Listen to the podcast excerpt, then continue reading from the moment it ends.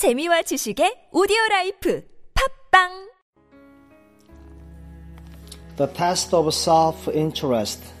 Genesis chapter 13 verse 9 If thou wilt take the left hand then I will go to the right. Or if thou depart to the right hand then I will go to the left. As soon as you begin to live the life of faith in God, fascinating and luxurious prospects will open up before you. And these things are yours by right. But if you are living the life of faith, you will exercise your right to waive your right and let God choose for you. God sometimes allows you to get into a place of testing where your own welfare would be the right and proper thing to consider.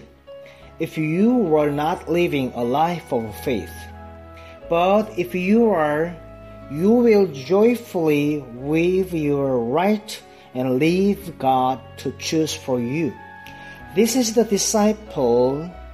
This is the discipline by means of which the natural is transformed into the spiritual by obedience to the voice of God. Whenever right is made the guidance in the life, it will blunt the spiritual insight. The great enemy of the life of faith in God is not sin, but the good which is not good enough. The good is always the enemy of the best. It would seem the wisest thing in the world for Abraham to choose. It was his right, and the people around would consider him a fool for not choosing. Many of us do not go on spiritually because we prefer to choose what is right instead of relying on God to choose for us.